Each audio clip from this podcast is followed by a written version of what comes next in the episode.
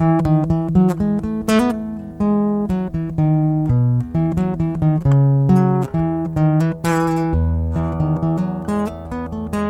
the morning, my friends. How are you today? Welcome back to our Cozy Hometown podcast from Bemidji, Minnesota. We've recorded this short study of God's Word just for you in this attractive carrying case, completely free. St. Mark's podcast is a part of a balanced breakfast in God's Word. Don't forget to round out your daily diet today and every day by reading the Bible, praying, and pondering the Word so that you may properly internalize it. If you like what you hear today, share it with a friend. If you look in the podcast description on the app that you're using, in every episode, there is a share link for you to email or text to a friend. I've tried to make the link obvious. Let me know if it isn't at john.kirk at stmarksbemidji.org. Share it because it's studying the Word of God, and faith in Jesus and His perfect life, death, and resurrection comes by hearing the Word. And salvation from death and an eternity in hell comes to us by faith in Jesus alone.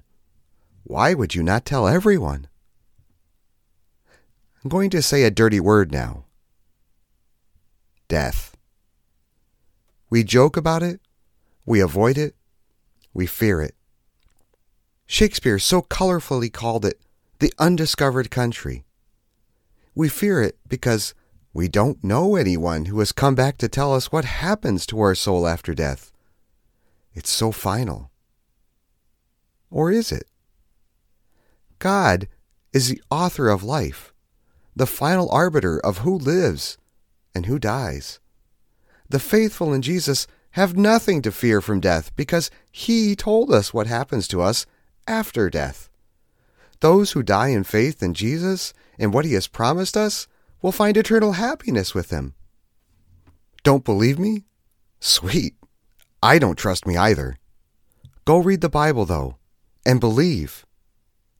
This week, we listen in to Luke 7, and Jesus demonstrates his power over death.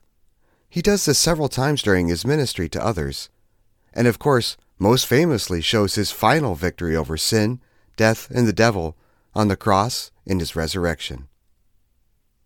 So drop that can of seafoam and open your Bible. You can't ride your snowmobile yet anyway. Let's listen to what today's devotion has in store for us. In the name of the Father, the Son, and the Holy Spirit. Amen.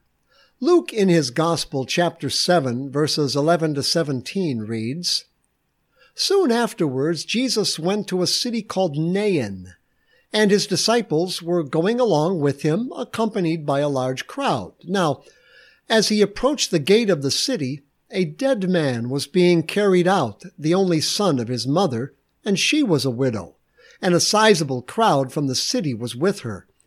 When the Lord saw her, he felt compassion for her, and he said to her, Do not weep. And he came up and touched the coffin, and the bearers came to a halt. And he said, Young man, I say to you, arise.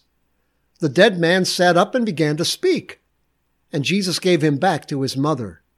Fear gripped them all, and they began glorifying God, saying, A great prophet has risen among us, and God has visited his people. This report concerning him went out all over Judea and in all the surrounding district. This is my text. In the name of Jesus, Amen.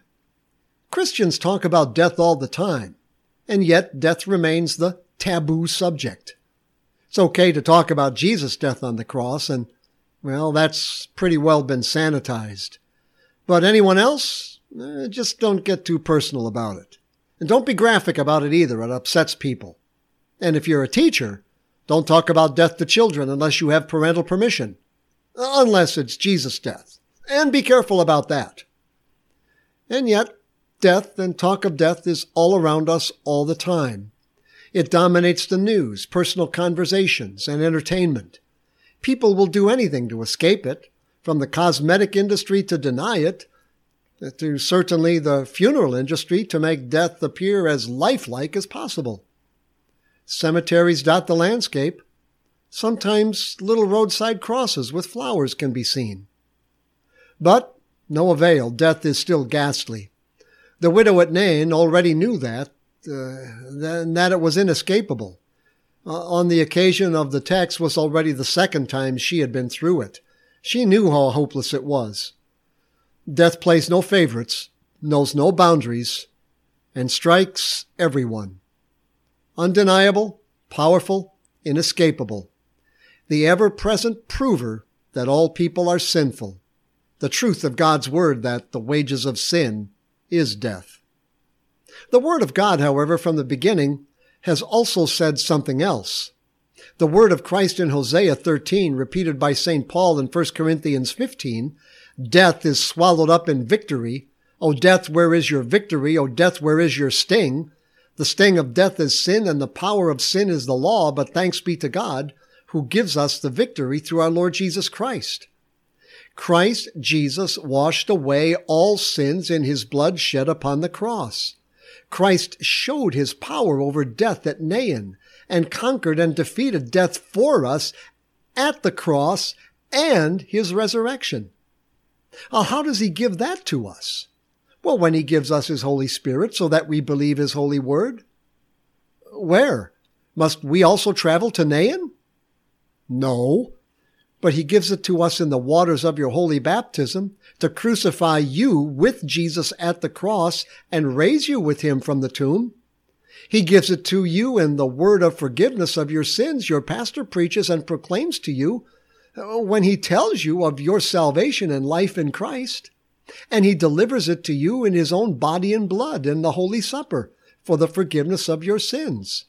Hey, the crowd at Nain, the widow lady, her son, Jesus made believers out of them. In his name, Amen. That's all there is for today, but we are so happy you took a few moments out of your busy day to listen to God's Word with us. Please consider subscribing to our podcast to hear more devotions like this, Monday through Friday, and to hear our Sunday sermons as well. We also cordially invite you to join us for church every week at 8 a.m. and 10:30 a.m. on Sunday mornings. If you would like more information about our church and its ministry, please visit our website at www.stmarksbemidji.org.